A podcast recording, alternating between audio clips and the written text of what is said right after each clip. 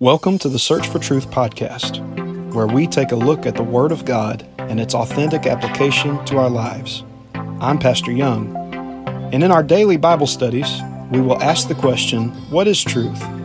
Where do I fit in the story? And what is God saying to the church? So grab a Bible and enjoy. Word up!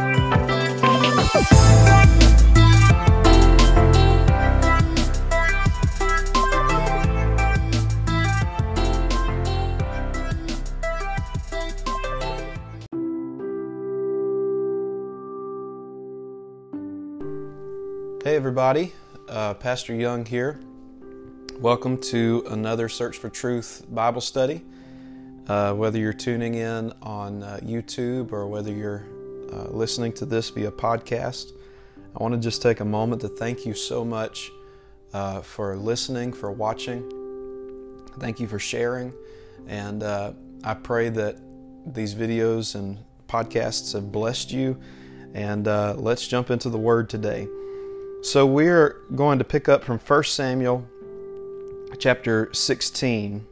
Um, and I, I, want, I want you to remember to filter everything today through kind of the overarching theme um, of, of some things that I've been bringing uh, in past studies. What I mean by this is that the stories that happen within 1 Samuel are a representation of the mindset of the people. Okay? Uh, what happens, uh, and, and we see this today as well, by the way, what happens from story to story, um, what develops physically, is nothing more than an outward representation of what is happening inwardly within the people of Israel. Okay? The example that I want to bring forth today, uh, I, I, mentioned this previously, but today we're going to continue this pattern. Um, that the people approach Samuel and they say, Make us a king so that we can be like every other nation. They say, We want to be led of the flesh or by the flesh rather than to be led by the Spirit. And so, uh, as I've mentioned before, God gives them a king, Saul, that is the embodiment, the physical representation of what is happening within them spiritually.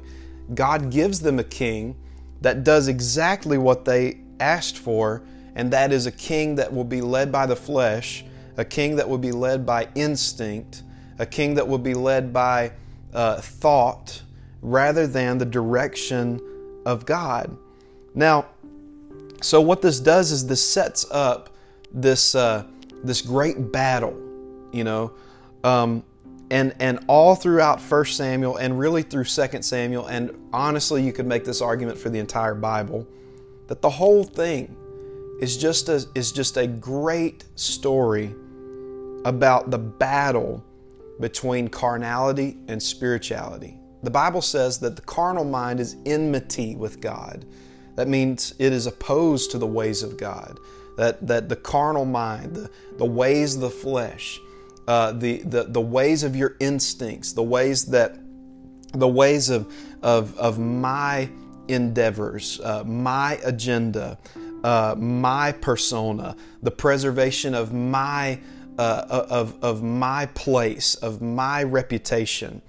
Um, and and what we see is we either have people in these in these stories who they will fall on one side of the spectrum.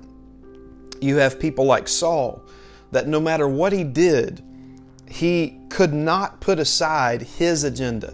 He could not put aside what he thought was best. Um, I've, I, I've said this many times.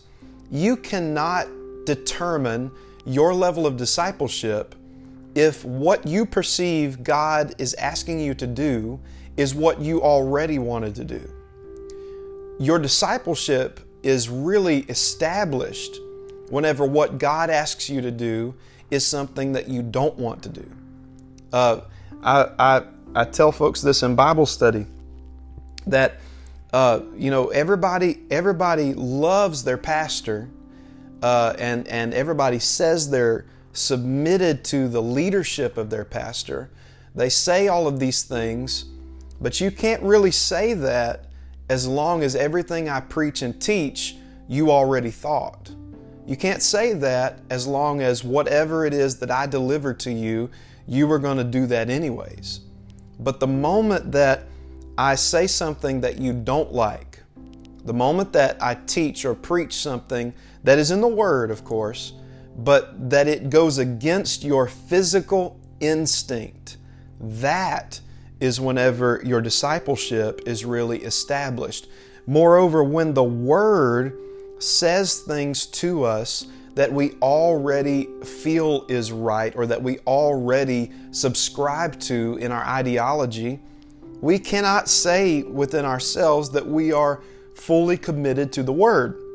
It is only whenever the Word confronts us, confronts our fleshly instinct, confronts our carnal mind.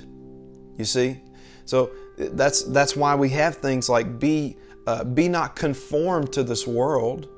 Don't don't uh, don't subscribe to the thinking and the ideology that everybody else has, but rather be ye transformed, right? Unto the renewing of your mind. Let this mind that was in Christ Jesus, let it be also in you. These are these are scriptures that we know very well, but the question is do we live these scriptures? And so if I'm living these scriptures, I must have fruit that shows that I'm living these scriptures, and the fruit does not make itself apparent until my will is confronted by God's will. Until my will, um, okay, like, like I said, we got people that fall on the two ends of the spectrum, you know, the, the, the carnal, spiritual spectrum.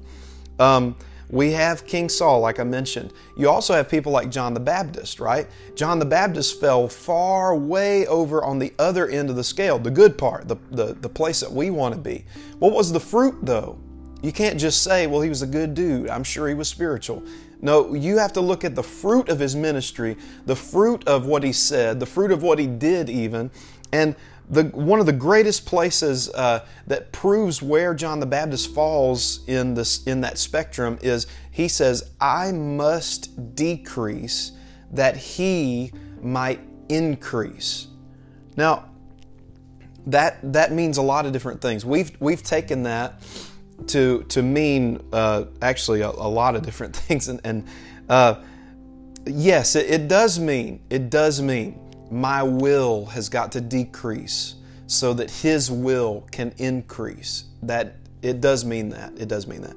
It does mean that, you know, my desires must decrease so that His desires in my life might increase. It does mean that.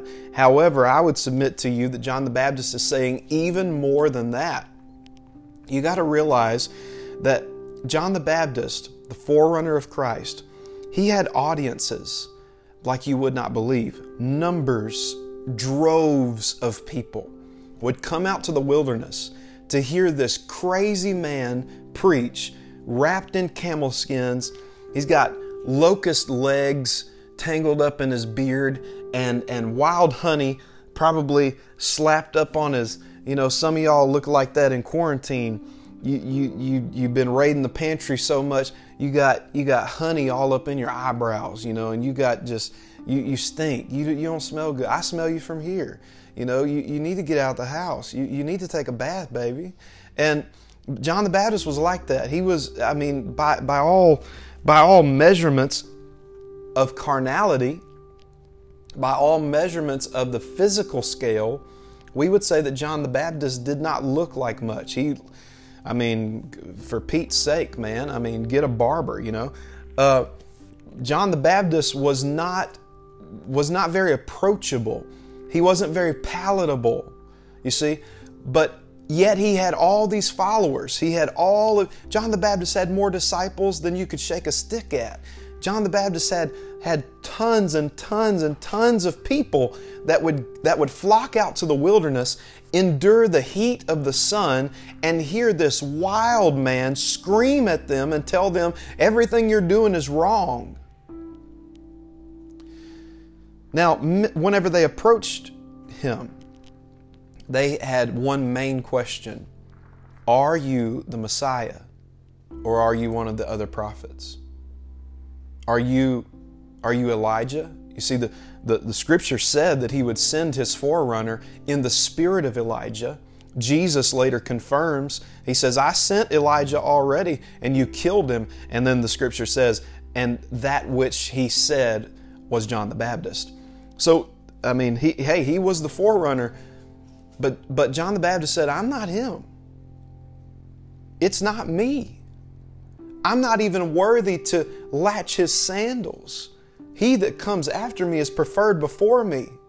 He says, I, he says I'm, I'm a nobody. You see, whenever he said, I must decrease that he might increase, this is the spirit of somebody that can be used of God. And that is this. It's more than just my will must decrease so his will might increase. Because we, we have to say that's kind of vague really.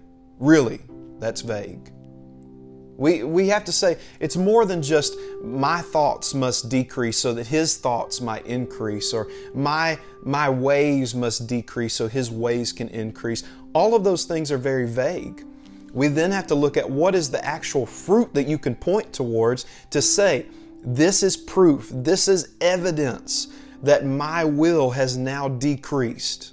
That's what I'm after. That's what I'm telling you that you need to be after.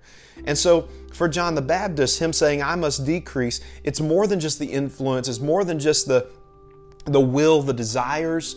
Whenever he said, I must decrease, John the Baptist was literally saying, I have too many people following me. I have too many people that, that, are hanging on my every word. I have too many people that, that I have become their access point whenever Christ is intended to be the mediator, when He's intended to be the advocate, when I'm not the advocate, He is, you know? So, um, what, what, what he was saying right there is my my uh, my social presence must decrease because as the as the old western said there's not room in this town for both of us. If you ever wonder why whenever jesus his ministry rises and he becomes popular and he is healing people and he's teaching and all this stuff and then you look at what happens with john the baptist he's thrown in jail he's beheaded. You ever wonder why in the world we couldn't have john the baptist and jesus preaching at the same time you got to see what this represents flesh and spirit. Saul and David. I'm not saying that John the Baptist was evil. I'm saying that he represents that which must perish so that the spirit can thrive. You can't have both at the same time thriving. John the Baptist must decrease his, his, his social influence, his social power, uh, his audience, his, uh, his ability to reach the masses get the flesh out of the way is the. And then when you do that, the Spirit of God, the, Jesus, is able to take his rightful place. You see? Now, the reason why I'm, I'm using that kind of as a foundation is because this is what we see in 1 Samuel 16. Okay? Saul, representing the flesh, representing carnal mind, carnality, my instincts, uh, you know, he's got to decrease because we can't have two kings.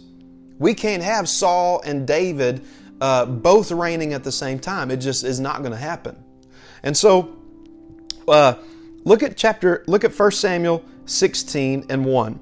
It says, And the Lord said unto Samuel, How long will you mourn for Saul? Remember, as you read this, I want you to I want you to kind of pair this again with Jacob and Esau, uh, Cain and Abel. I've, I've taught many times how whenever you see that pair of two, and one comes after the other. There's a reason why in Scripture the prophecy went forth to Rebekah, saying, There are two nations in your womb, two manner of people shall be divided from you. And he says, And the elder, the older, shall bow before the younger. The elder shall serve the younger. Okay? This is not just a unique situation for Rebekah and her children, this is a biblical truth that Cain was the older brother, but he was the flesh, and he was supposed to submit and and get in line with that that Abel was doing. So you know, don't want to do that, so he seeks to kill. By the way, same thing we're going to see with Saul. Um, we have Esau, the flesh, firstborn, carnality, the instinct, uh, that which needs to decrease. But he's the firstborn; he's the eldest. And then we have Jacob, the son of promise, the one that is going to walk in the covenant, right? Well, what do you know? Whenever Jacob rises rises to his place, whenever he receives uh, that birthright, whenever he receives what Esau surrendered, next thing you know, what do you know? Uh, Esau, flesh, seeks to kill uh, Jacob. He seeks he seeks his life. Now we're and and I could take this all the way to the New Testament considering that the Pharisees are first. If you're looking at what does this represent in the, in the New Testament, uh, Saul would represent the Pharisees, or the Pharisees would, rep, whatever, you know, the Pharisees would represent Saul. That is that they are the ministry of flesh. They are they are the, that which needs to fade off the scale. And so whenever Jesus shows up, he's teaching things exclusively knocking down the influence of the Pharisees, knocking down the influence of carnal ministry. You see? And what happens whenever the Spirit finally begins to take its place, whenever Jesus finally begins to emerge as this, uh, as this dominant uh, prophetic voice? Uh, they, he's Messiah, he's Hosanna. As soon as he takes his place and the elder, the Pharisee, bows to the younger, what happens? Yet again, the Pharisees seek Jesus' life. You see, so over and over and over again, we see this. So this is only natural, only normal that Saul, representing the flesh, has got to fade off the scene because we can't have two kings. You see, uh, look at what is posed whenever Paul starts to talk about it in the New Testament. Um, he said, he said, you know, no man can serve what two masters. What are the two masters? I know that he mentions mammon, but let's be real, folks. He's he's talking about the desires of the flesh. That is the love of money. That is the, you know, what will what will give me increase. That's really mammon doesn't refer to dollar bills and cents. It refers to fleshly increase. And so he's saying, you you you cannot serve two masters. You can't you can't find yourself under the rule of both Pharaoh and Moses. You can't find yourself under the rule of both Saul and of David, of the Pharisees and of Jesus. You see what I'm saying, folks? Um, so, so, well, let's. If I'm not careful, I'll talk New Testament the whole time. So let's let's get into let's get into this. Okay, just remember as we see Saul, I want you to remember this is carnality. This is your fleshly birth. This is. Uh, you know, and, and once again, why we must be born again. Uh, how long will you mourn for Saul, for that flesh, for that carnality, seeing I have rejected him from reigning over Israel?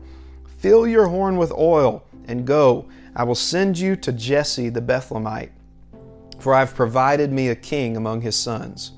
Samuel said, How can I go? If Saul hears it, he will kill me. This shows you just how far Saul has fallen now, considering that the prophet even uh, the prophet is intimidated. That that's that's a whole other lesson. And the Lord said, Take a heifer with you and say, I am come to sacrifice to the Lord. Call Jesse to the sacrifice, and I will show you what you shall do, and you shall anoint unto me him whom I name unto you. And Samuel did that which the Lord spake, and came to Bethlehem. And the elders of the town trembled at his coming, and said, Comest thou peaceably? And he said, Peaceably. I'm come to sacrifice unto the Lord. Sanctify yourselves and come with me to sacrifice. And he sanctified Jesse and his sons and called them to the sacrifice. And it came to pass. Here we go. Watch how this embodies the mindset and the spirit of the people of Israel. Okay? Like I said earlier, these stories are just an outward appearance of what's going on internally, spiritually in Israel. They say, we want to be led of the flesh. And so this is the pattern that we're looking for.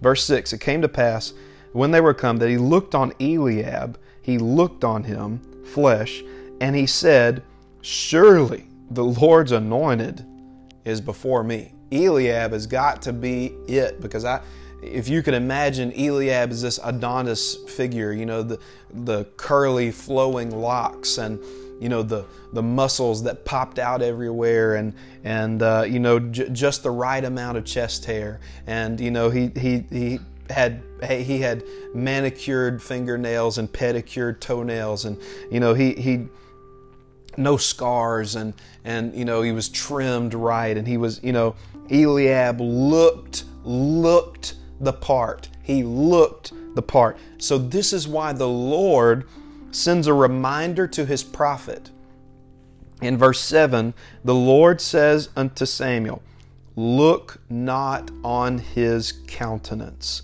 remember this is just a spiritual representation of what's going on or I should say, a, physical representation of what the of what is going on spiritually in Israel, external and internal. Don't look at his outside. That's what Israel's been trying to do. They've been trying to measure success in their flesh. They've been trying to measure success by wanting that mammon, that fleshly increase. And so if you if you limit yourself to only measuring fleshly benefits, you're going to end up with an Eliab. You're going to have a replay of Saul all over again. The Lord says, Don't look at his countenance. Don't look at the height of his stature. That tells us that he was probably pretty tall because I refused him. The Lord is saying, Hasn't Israel learned by now? I gave you a chance with your tall, dark, and handsome fella, and he burned you. So what are you going to do now? Are you going to are you going to follow after the same type of guy that wounded you so many times before? Are you going to fall into into this trap and continue over and over and over looking for things that only edify your flesh?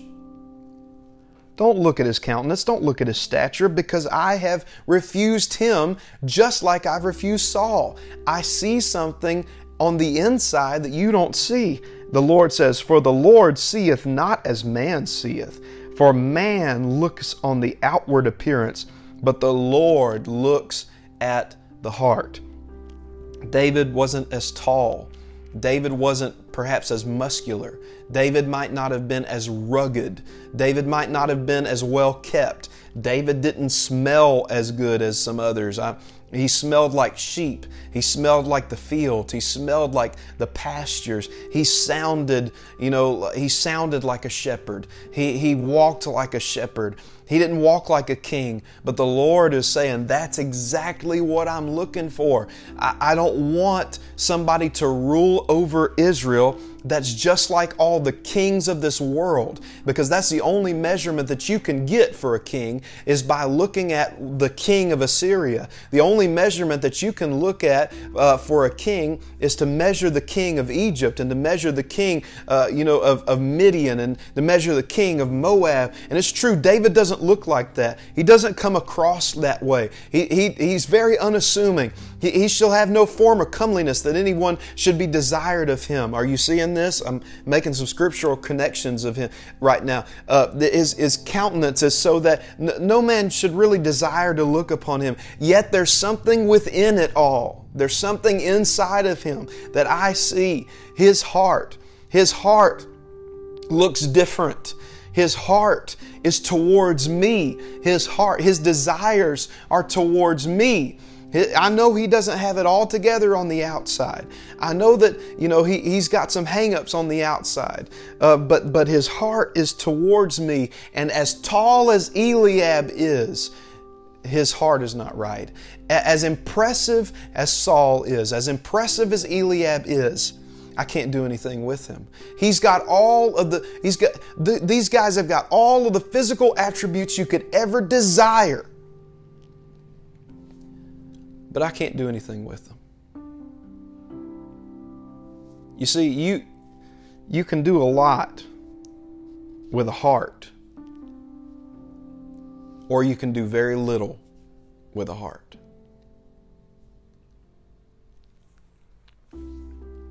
Jesse called the other sons. He made, verse 10, he made seven of his sons to pass before Samuel. Samuel said unto Jesse, The Lord has not chosen these. Samuel said unto Jesse in verse 11, Are here all your children? If you look at that in the Hebrew, he actually says, Not children.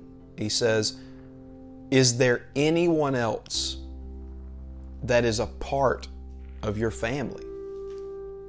Is there any other child around? Because according to Jesse, I want to give you a little bit of history here. According to Jesse, he had brought forth all of his children. You see, if you look into the history of Israel, you'll find that David had quite the scandalous birth story. This is why, if you've ever uh, if you've ever read, you know, in Psalms, let's turn there real quick, okay? Psalm chapter uh, oh, let's see. Psalm chapter 51. Psalm chapter 51 and verse 5, David writes, Behold, I was shapen in iniquity, and in sin did my mother conceive me. I know that's that throws a lot of people off. It threw me off. I wanted to get to the bottom of that. David, how could you say that in sin your mother conceived you? Now, shapen in iniquity, that refers to your Adamic sin, right? It's it is because I'm born of flesh. But that second half, in sin did my mother conceive me. This is this is something beyond the the curse of Adam. So what what how do, what do you do with that? What do you do with uh, Psalm 69? Let's let's go there real quick. Psalm chapter 69. Um, let's see. Okay. Go to verse 4. They that hate me without a cause are more than the hairs of my head. They that would destroy me, being mine enemies wrongfully, are mighty. Then I restored that which I took not away. David saying, All these people hate me for no reason. I have done nothing against them. Oh God, thou knowest my foolishness, and my sins are not hid from thee. Let not them that wait on thee, O Lord God of hosts, be ashamed for my sake. Uh, jump to, jump to, um, oh, verse, uh, well, let's just keep reading. It's all good. Because David is talking about his childhood here. He's talking about his relationship with his brethren, with, with his family. Um, uh, let not those that seek thee be confounded for my sake, O God of Israel, because for thy sake I have borne reproach. Shame has covered my face. Why would David write about him being ashamed? Let's keep reading. I am become a stranger unto my brethren, and I'm like an alien unto my mother's children. Now, link this to Psalm 51 In sin did my mother conceive me. For the zeal of thine house hath eaten me up, and the reproaches of them that reproach thee are fallen upon me. He's saying, Other people did wrong. This is what he believes. Other people did wrong, and now it's falling upon me. When I wept and chastened my soul with fasting that was to my reproach, I made sackcloth also my garment, and I became a proverb to them. I became a saying around, you know, uh oh, that's another David. They that sit in the gate, referring to beggars. Those that sit in the gate speak against me. I was the song of the drunkards. These people are mocking me. They, you see, what David is referring to is his obscure, painful childhood. Now, this all comes back to David's mother. David's mother. You got to do some digging to get this. Okay? But David's mother was named Nitzdevet. Okay? Nitzdevet. Now, she was the wife, of course, of Jesse. She uh, she gave birth to all of Samuel. Uh, good grief!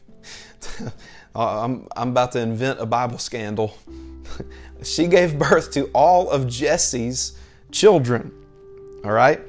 Now, the story goes, and if you're wondering where my, what my reference is, it's the Babylonian Talmud, which is like a world history.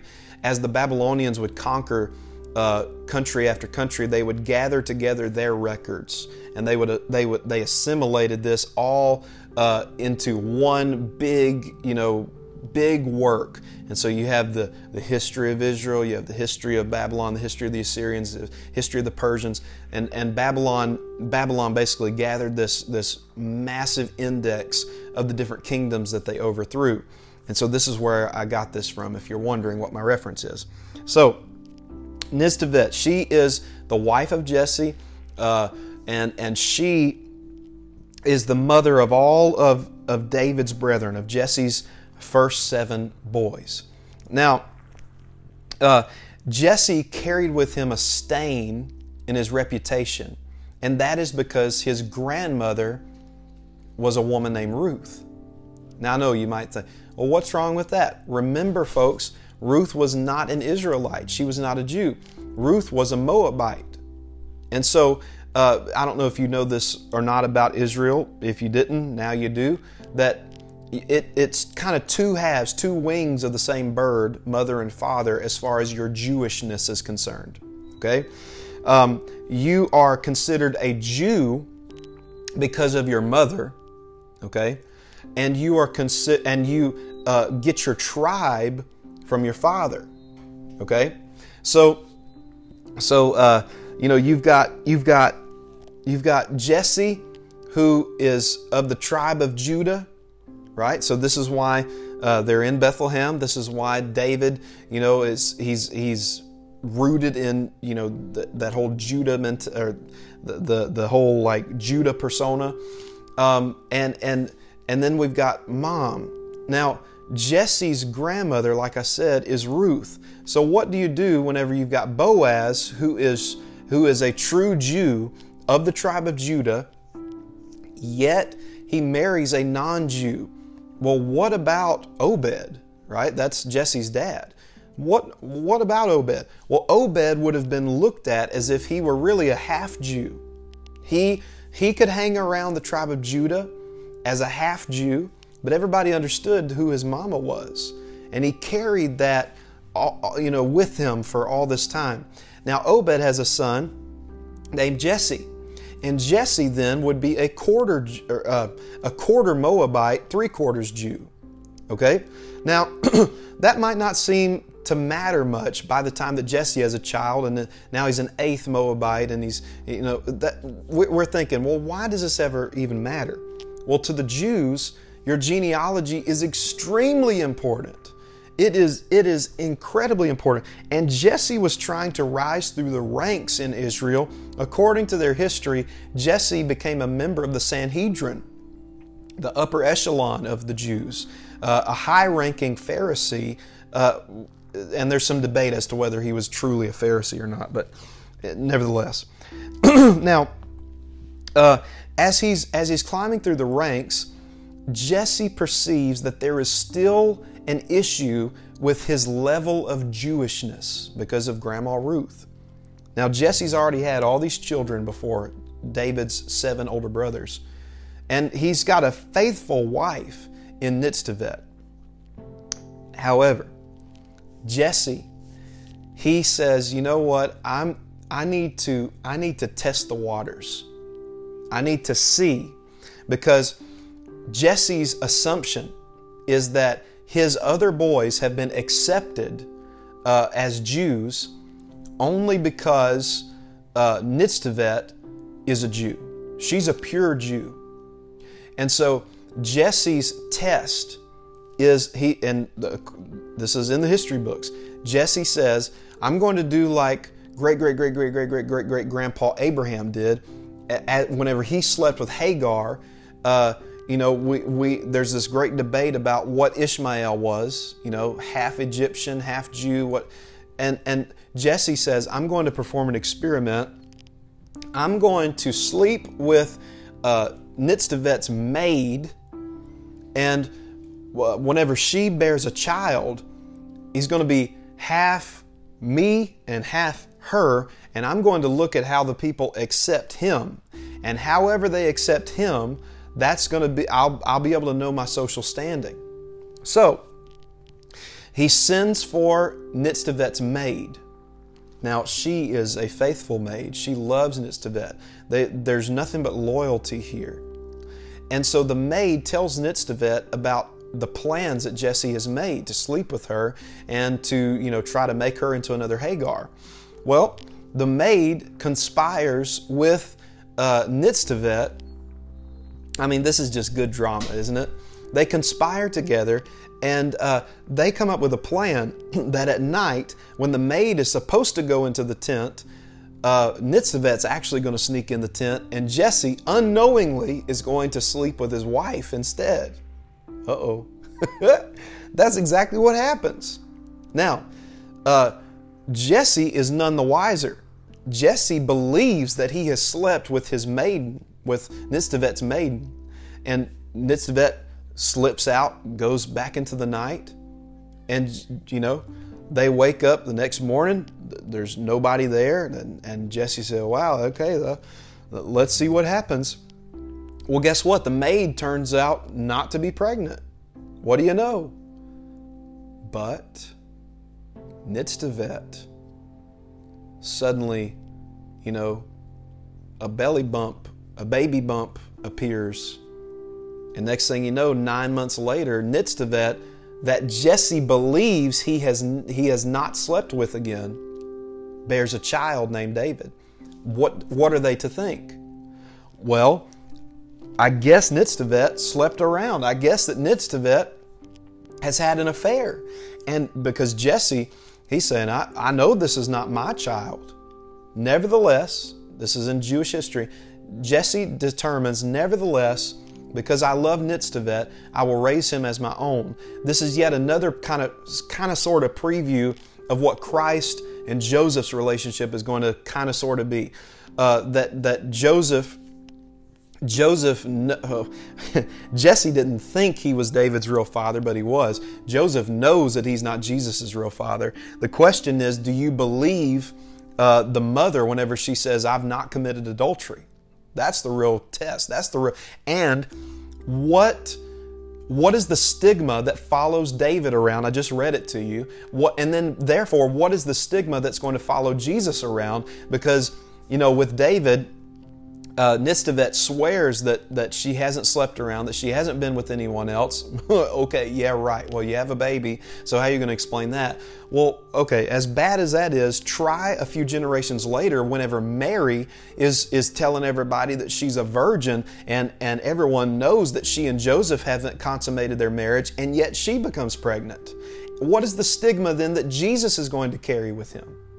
You see, we have all of these, you know, parallel roads, you know, that, that run alongside Messiah.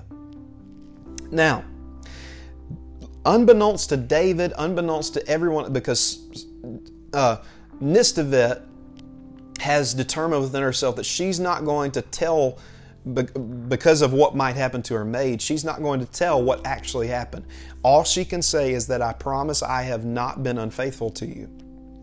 Now, Jesse determines that he's going to raise this boy, but not quite as a son. This is why, whenever Samuel calls and says, Bring forth all of your children, that's why Jesse doesn't bring David, because in his mind, that's Nitzevet's boy, but he's not mine.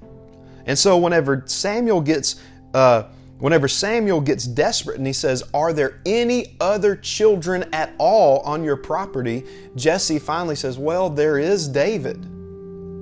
I hope this is starting to click with you. I hope this is making some sense for you. Now, as David comes forth, he is bringing with him all of the stigma of his past. He's bringing with him all of the all of the, the song of the drunkards and, and the, the proverbs of those that sit at the gate and the you know he, he's bringing forth all of this stuff in fact history says that uh, that david's foggy uh, birth story is the whole reason why he's rejected of his brethren and the whole reason why whenever the prophet shows up, he is out in the fields.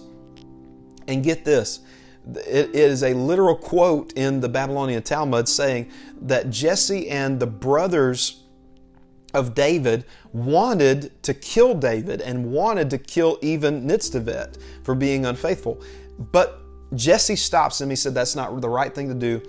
And the compromise was, I will put David out in the fields and this is a quote from the Babylonian Talmud, in hopes that maybe a lion or a bear would consume him and kill him. Now, we know that David does have a confrontation with the lion and the bear. This is just what happens whenever you have the anointing. There's nothing that the flesh can bring against you that can stop the anointing of God. There's nothing, there's nothing that outward influences can do to destroy your ministry. David has kept his heart right. And all this time, unsure of his origin story, unsure, all he knows is the rumors. In sin, my mother conceived me. I'm a stranger and an alien among my own brethren. And, and things that other people did wrong, I'm having to pay for. David is carrying all of this stuff, yet his heart is continually towards the Lord. And when it comes time for anointing, that's what the Lord looks for. Now, I want to I want to point you towards just one more thing, okay? Samuel says in verse 11 of 1 Samuel 16, he says to Jesse, Fetch David. He says, We're not going to sit down, we're not going to do anything until David gets here. And in verse 12, it begins to describe David on the outside. It describes his carnal appearance. It says, And he sent and brought him in, verse 12, David. Now he was ruddy. He was ruddy. That's not a word that we use commonly today. So I had to look that up. Ruddy means red. It means he's Perhaps he has red hair, uh, maybe blushed cheeks. Maybe David had freckles. But this is this is it is the appearance of red. Okay? His skin tone was red. His appearance was red. Now, why would this matter? Why it doesn't really say he was short. He do, it doesn't say he was chubby or super skinny. It doesn't say whether he had all of his teeth. It, it, there's a lot in his appearance that it doesn't mention, but it specifically does mention that he's ruddy, that he has a red color, a red glow. Why is this important enough to mention? Well, could it be? Could it be that in Israel, a red complexion was linked and tied all the way back to Esau. I'm saying could it be, but I'm telling you it be. Okay? This is truth.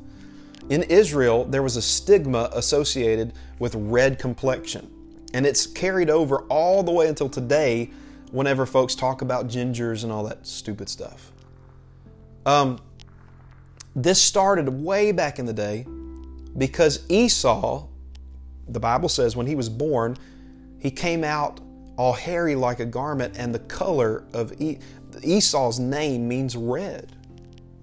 Esau had that red hair, that red complexion, maybe freckles, but Esau emitted that redness. Now, in Israel history, Esau is connected with a troubling a, uh, a troubling mentality. It is it is the enemy, you know, the, the Edomites, the, the descendants of Esau. They were those that were trouble. They, they would say, Look out. Anytime they saw somebody with red hair, red complexion, freckles, they would say, Ooh, watch him. He's, uh, he's Esau. He's trouble.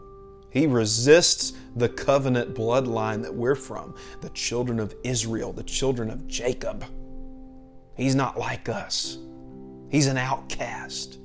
And any time that somebody would come across that was ruddy, a red appearance, a red countenance, they would discard them. So this was yet another reason for David to be a social pariah. He's out there. He's a troublemaker. You can tell because God has marked him because of what his mom did. Well, could it be that this is the whole reason why God tells Samuel in verse 7 don't look at his countenance. Don't look at that ruddy Esau exterior. I see something that you don't see. Samuel, while you might see Esau on the outside, I see a Jacob on the inside. While you might see a reject on the outside, I see a cornerstone on the inside. While you see a shepherd boy on the outside, I see a king on the inside. While you see a weakling on the outside, I see a giant killer on the inside. While you see a, a pariah, a, a misfit on the outside, I see a worshiper on the inside. And the Lord says to Samuel, Man looks on the outward appearance. You look at the Esau. You measure people by their countenance. You measure people by what they look like. You measure people by what they by by your carnal instinct because remember, that's the overarching theme. It is flesh and spirit. And the Lord says, I don't look at that. I don't measure him by the color of his skin. You want to you want to you want to deal with some tough issues? Let's talk about hidden prejudice. Let's talk about hidden perceptions. Let's talk about who it is that if you see them walking past your door, you hit the lock button. Let's you want to talk about some stuff? Let's talk about some. You see, you can't say that you're submitted to the Word and submitted to the teaching as long as what I'm talking about you already agree with. But I wonder what are your hidden prejudices? And I'm not I'm not turning this into just exclusively a racism type of thing. But I'm just saying, what is it that you measure people on the outside of that you need to be saying, God, give me your eyes so that I can look beneath the surface, that I can see the soul that is buried within all of that Esau exterior. Did you know that every person that drives you crazy is a soul that Jesus spilled blood for? Every person that's at your workplace, that's in your family, that's in your household, every person that rubs you the wrong way. Every person that you see, uh, you know, at Walmart and you think, oh God, who are they? Every one of those Esau's, there's a Jacob inside of them. And the Lord is saying, Is there anybody that can possibly look at people the way I see them? Is there anybody willing to disregard the false reputations, the stuff that you've heard about them that's not even true? This is a perfect segue from my little miniature study yesterday regarding Achitub and, and how he's the brother of Ichabod. Is there anybody willing to, to disregard his name, Ichabod, for just a second and realize that, that what he has been labeled is not who he is? Somebody gave you the benefit of the doubt. People make assumptions about you. I tell you this. I tell you this. The gift of empathy, the gift of being able to see through the outward and to identify with the inward is something that we need to pursue. We will never be able to impact this world if you measure things the way that all the other nations measure them. We've got to be able to say, Lord, give me your eyes. Lord, give me your ears. Lord, let me put aside my physical senses. Let me put aside reputations. Let me put aside, uh, you know, let me let me let me put all of that aside, and let me see what you see. The moment that you start praying that way, the Lord will give you this beautiful gift called empathy. He'll give you this beautiful gift called compassion. He'll give you this beautiful gift, and that is that I see what is good in you. And, folks, that is how the people of God are going to get in unity. That is how the people of God are going to be able to dwell together. He said, He doesn't say, They shall know you're my disciples, how well you stick to my word. He says, The way they're going to know you're my disciples is whenever you stop casting out anybody that doesn't fit your prescription of what they should be. The moment that, the moment that you, you quit being the judge, uh, of, of what folks are supposed to act like and what folks are supposed to sound like and what as soon as you take ownership of yourself and you say, I'm going to assume the best about my brother, that is whenever unity comes.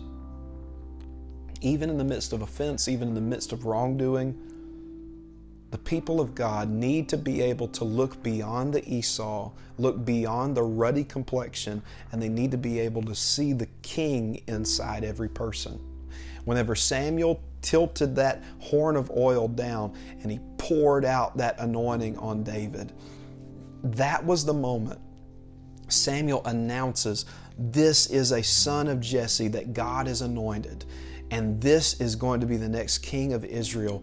And from that day forward, it was known through Israel that David's past was not what you think it is.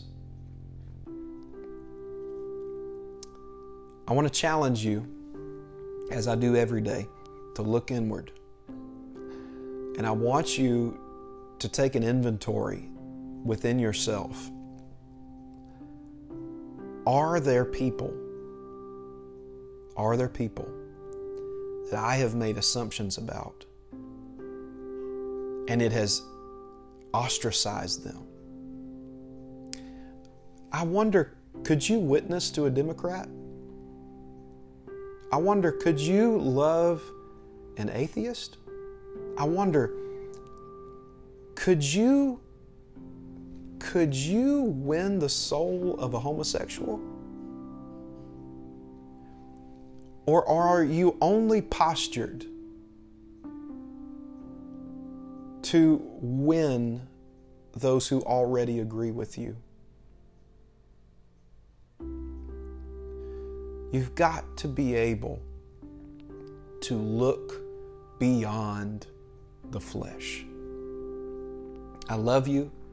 I pray that this Bible study has challenged you. I pray that it has, I, honestly, I pray it has convicted you. If it has blessed you, uh, share this uh, with whoever you want. Share it on Facebook, like it. Uh, we, I'm trying to get the message out to as many people as I can. Like, subscribe, do whatever you guys do. And I pray that you're blessed. I love you all.